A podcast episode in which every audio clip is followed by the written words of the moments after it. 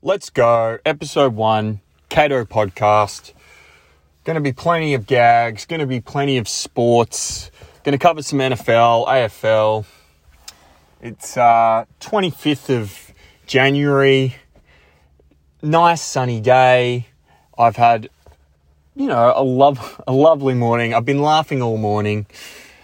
Uh, a, a buddy of mine, he you know, he started doing this meal prep and he's real excited about it. And, you know, usually Sundays roll around in your, in your youth, you get excited to go to revs and, but now nah, you get to 26 and you get excited for your meal prep. Anyway, he's been making these Mexican burritos and uh, freezing them and then taking them to work. And at lunchtime, he has to go and heat them up and, and get the whole thing going. But he works in a co-working space and there's different floors and different businesses. So, you know, he's got to heat up or toast his burrito on on one floor and then take it down in the elevator with him down to his floor. And uh, one of the businesses in his co-working space has Steph Claire Smith in it, and I just can't get the thought out of my head of him standing there with this plate of stinky bean and chili burrito riding the elevator down with Steph Claire Smith kind of standing there and him kind of going, "Oh, hey, yeah, made this myself. I could I could pre-pack a couple for you if you want them." uh, and it's just it's just killing me this whole riding the elevator with a stinky bean and chili burrito. Anyway, let's get into it. Uh, NFL playoffs. Kansas City go through, the Bengals go through, Philly go through, the 49ers go through. I, I think it's, there were no real major upsets. I, I think the best teams got through, which is, you know, I, I think pretty representative of how competitive and how equal the league is. And uh, I think it's, you know, it's it's going to be an awesome, awesome conference championship round. I do want to talk a little bit about the losing teams just quickly. So, AFC side, Jacksonville. I mean, they finished last last season. They finished last the season before. They've made the playoffs. Trevor Lawrence looks really good. They weren't embarrassed against Kansas City.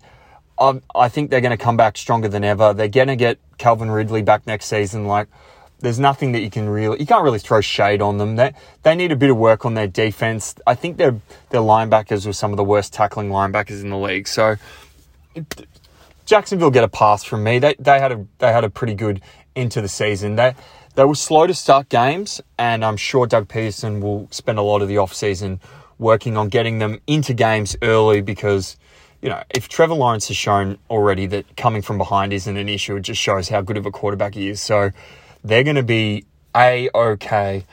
Uh, the Jags. The Bills, not so much. I think when you go to the divisional round three seasons in a row and you can't get over that hump, something's wrong. And I think everyone can see that something's wrong and it's not a talent issue. I think that's the only thing that's probably a good thing for them is it's not a talent issue. They have really good players, both sides of the ball. They have a top five quarterback in the league. They have a top five wide receiver in the league. I, you know, I, I think they can fix it because it's not a talent issue. They can go to the draft and fix the offensive line. We saw what Kansas City did in free agency a couple of years ago. They fixed the offensive line. I, I think the Bills understand what they need to do from a talent standpoint, and that's not going to be too hard. But it's really more of a scheme and situational thing for them they're throwing the ball on third and two 40 yards down the field. You know, they're not incorporating that run game when they need to. They're not relying on their run game when they need to. They were up against uh, the Dolphins in the wildcard round and they're throwing these l- long passes down the field. You know, they got picked uh, and, it, and, it, and it turned the game because they're going for these bombs when they're up 17 0. Like, it just seems ridiculous. You you have the ball, you've got a good lead, control the clock, control possession, take six minutes off the clock, and and and make you make the other team have to play defense for for large parts of the game. Like we saw in the in the Giants Eagles game late in the in, in the in the fourth quarter. It was early fourth quarter. The Giants decided to punt, thinking, "Oh, maybe the defense can get the ball back." And the and the Eagles went, "You know what? We're just going to take six minutes off the clock. We're going to run you to death. You're not going to get the ball back, and, and and completely squash any any chance of winning the game." So, I mean, that's that's something that the Bills need to look at because it's just not a talent issue, and you know maybe Josh Allen turned the ball over a little bit, but you know, when you're going for your shots, you do turn the ball over. I'm not too worried about the turnovers. I'm more worried about why are they're not running the ball in obvious run situations and why are they're not leaning on their run game and why are they're not, you know, is it just that they don't trust their offensive line? I don't know, but they've got to they've got to figure out a few things with their scheme and this and how they, you know, is it a McDermott thing? Are they not? Is he not confident enough in in running or making decisions situationally? I don't know. I mean, they lost Daboll, and we've seen what Daboll's done with the Giants, and we've seen how good he's been at keeping Daniel Jones on track. And you know, I, I, I think Dorsey is a good offensive coordinator, but you know they've got a lot of things they need to think about in this off season. Uh, NFC side, we'll go to the Giants because we were just talking about them. Look, I don't think there's anything that they way outperformed where they were going to be. They had no salary cap space to move. They couldn't make any moves during the year. They had no wide receivers. Their offensive line finished 30th in the league and they made the divisional round. So, I mean, it just shows how good they were in close games. It shows the development of Daniel Jones. He was able to make plays in big spots. Uh, Saquon Barkley is, you know, one of the best running backs in the league and he showed up all year. And the defense, you know, I think even though very injured for large parts of the season and without, you know, much corner help or, or safety help, really outperformed. So, look, they're still a rebuilding team. They've got nine picks in the draft this year. They'll be back. I mean, maybe they drop off, but because of how much they outperform, but they'll be back in the next couple of years. And I, I think with Daboll there and Joe Schoen as the offensive coordinator, they are they're in a really good spot and they've got a bit of money in the next two seasons to be able to sign the guys in house that they want to sign and then build on that and add add guys as they go along and and build on those core pieces. So, yeah, I don't think anyone's too worried about the Giants. I think they'll sign Daniel Jones. I think they'll probably sign Saquon Barkley, even though he's asking for kind of that 15, 16 million dollars a year.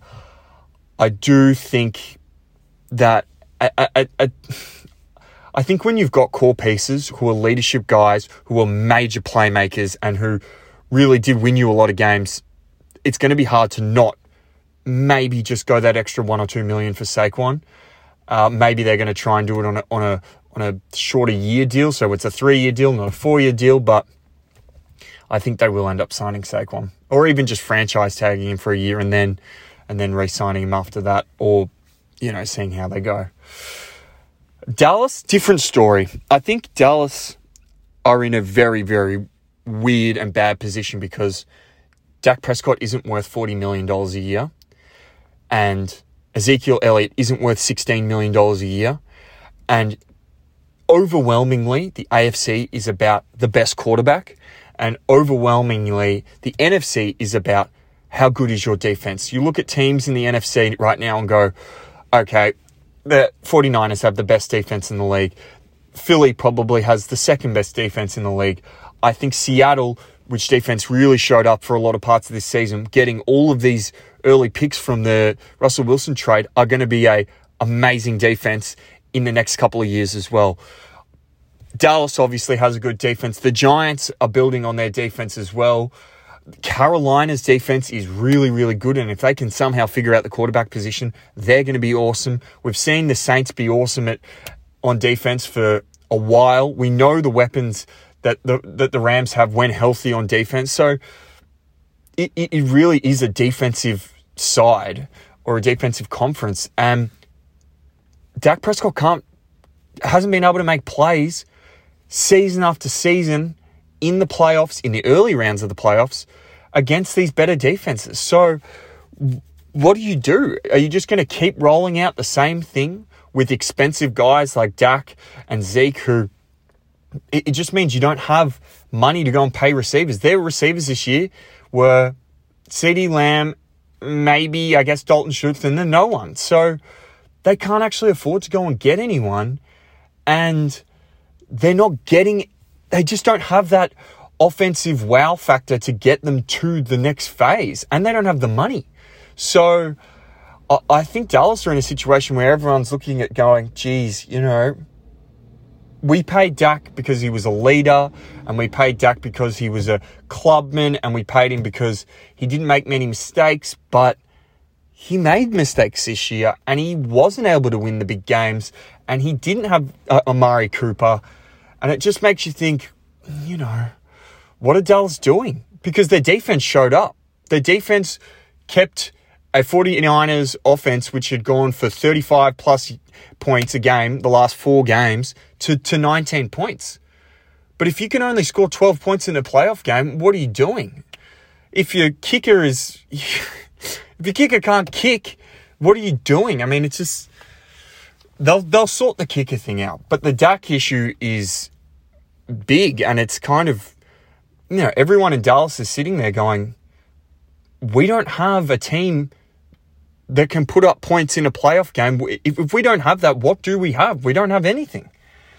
So I think there's yeah, a lot of worry that's going on in Dallas, and they I don't know how to fix that situation. I, I really don't. Take calls. Take calls on, on Dak because you're gonna have to at some stage.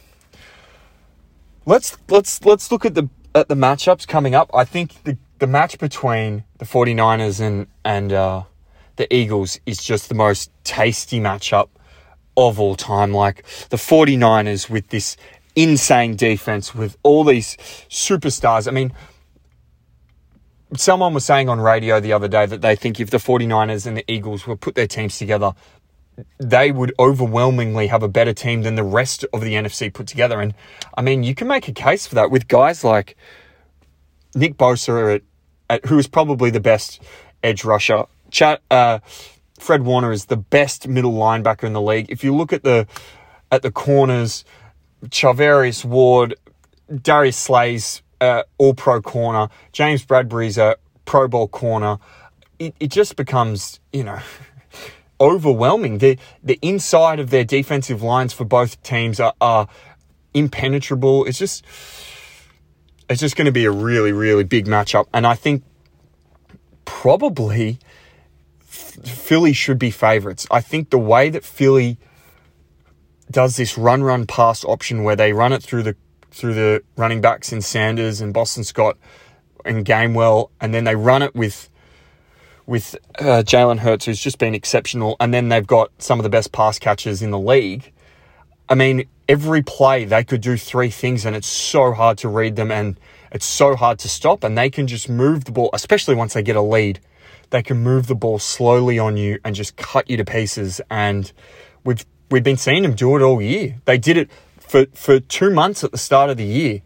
And then, you know, Hurts got a little bit beat up and and and they slowed down a little bit. They lost a couple of games when they had the backup QB in, but I mean, against the Giants, they were just back to it again. They're rested up. They're going to be really hard to beat. I think maybe Purdy, who's been a really good story, gets found out. Not majorly found out, but I think, I don't know if you can keep up this rookie QB. He's thrown a lot of really close to interceptions. I think with the speed that Philly move and the quality of their players, you know, those nearly interceptions may turn. So, you know, we'll, we'll see how that game pans out. On the other side, I mean, it's such a tough break for for the uh, Kansas City Chiefs. Mahomes, the Mahomes drive against the the Jags in the in the uh, divisional round, the first drive was was a pure beauty.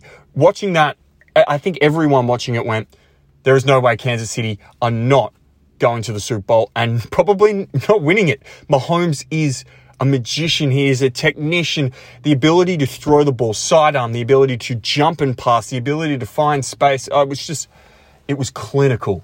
It was just like absolutely classic Patrick Mahomes. and then he goes and gets his leg rolled up on, and now the Bengals are two point two and a half point favorites. I mean, it's actually sad. Like he was just out of this world alien Patrick Mahomes. And now we're going to have to see this this warrior side to him, which I think, looking at the way that the Bengals have played, they have just been so consistent. Their defense is so consistent. They have the number and match up well on Kansas City. Burrow is just as good as ever at the moment. All their receivers are healthy. I mean, yes, their offensive line is not healthy, but Mahomes not being able to move side to side and, and, and doing those Mahomes things is going to mean that this is going to be a lot tougher for, for Kansas City, I think. So, I mean, it is a bit sad. I would have loved to have seen prime Mahomes against prime Burrow, but instead we'll have to see what Andy Reid can concoct up. They're going to be coming after Burrow. We know how good Jones is on the inside. We know how good Frank Clark is on the inside. So, I mean, it's it's it's going to be an awesome matchup. I think I've got Philly by three, and I probably got the Bengals by three as well. So that's kind of how I'm seeing those matchups hold up. It's going to be awesome. I'm I'm I'm so pumped up. Switching over to a little bit of AFL, just because the season's coming up. You know, as NFL winds down, AFL picks up.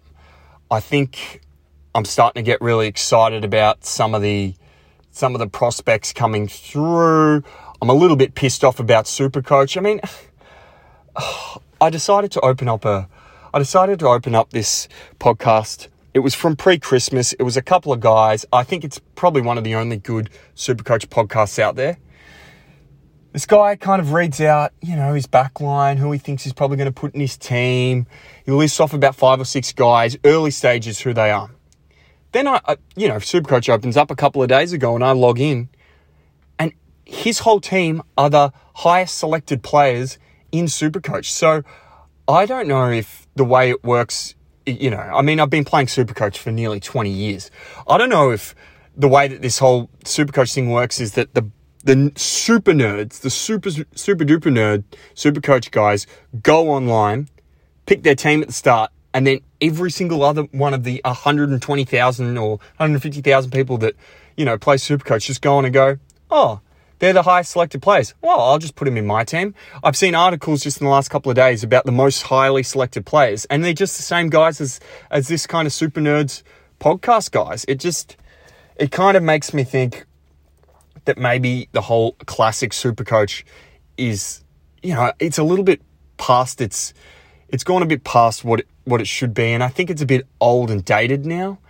I think moving towards a kind of dynasty draft setup for Supercoach is the way that that it, most players will move to. It's not something that's done very regularly at the moment, but as soon as uh, the Herald Sun allows you to to to customize their platform well enough that you can do it and, and they become like a sleeper platform for NFL, I I think everyone will move over to that pretty quickly. So because of that and because of how pissed off I was about, you know, this kind of every every team selecting the same players, I've decided to pick a couple of guys that I really like the look of that are 0% ownership. No one no one knows them. No one likes them. And I just think that these guys are genuinely going to have good seasons. Now, hopefully, Supercoach keeps updating their platform so that players who are good players and who impact games score points. I know that the top five guys in Supercoach, uh, the top five goal kickers from last year have zero or 1% ownership in Supercoach as of right now, which is just a travesty. They, they really need to reward people for impacting games. And goals impact games. You know, I, I know that Tom Mitchell, who gets 35 touches a game, impacts games, but he doesn't impact games as much as someone who goes and kicks four goals or kicks five goals and really, you know, changes the course of the game uh, through the scoreboard. So I hope that Supercoach can develop their platform so that they reward these types of guys. I, I don't know if it will, it will happen because you know, it's such a stats based thing. They, they really need to change their scoring a, a little bit there. Anyway, I'm going to give you a few guys that I think are going to have sick 2023 seasons, both Supercoach and just regular as as AFL players. So we're going to start in the West. We're going to do one from Freo, one from West Coast. So from Freo, there's a young guy in his second season called Nathan O'Driscoll, and I, I love him. I absolutely love him. He's this tall, kind of striding midfielder slash forward who kicked he kicked 10 goals last year and they were some of the sickest goals you'll ever see.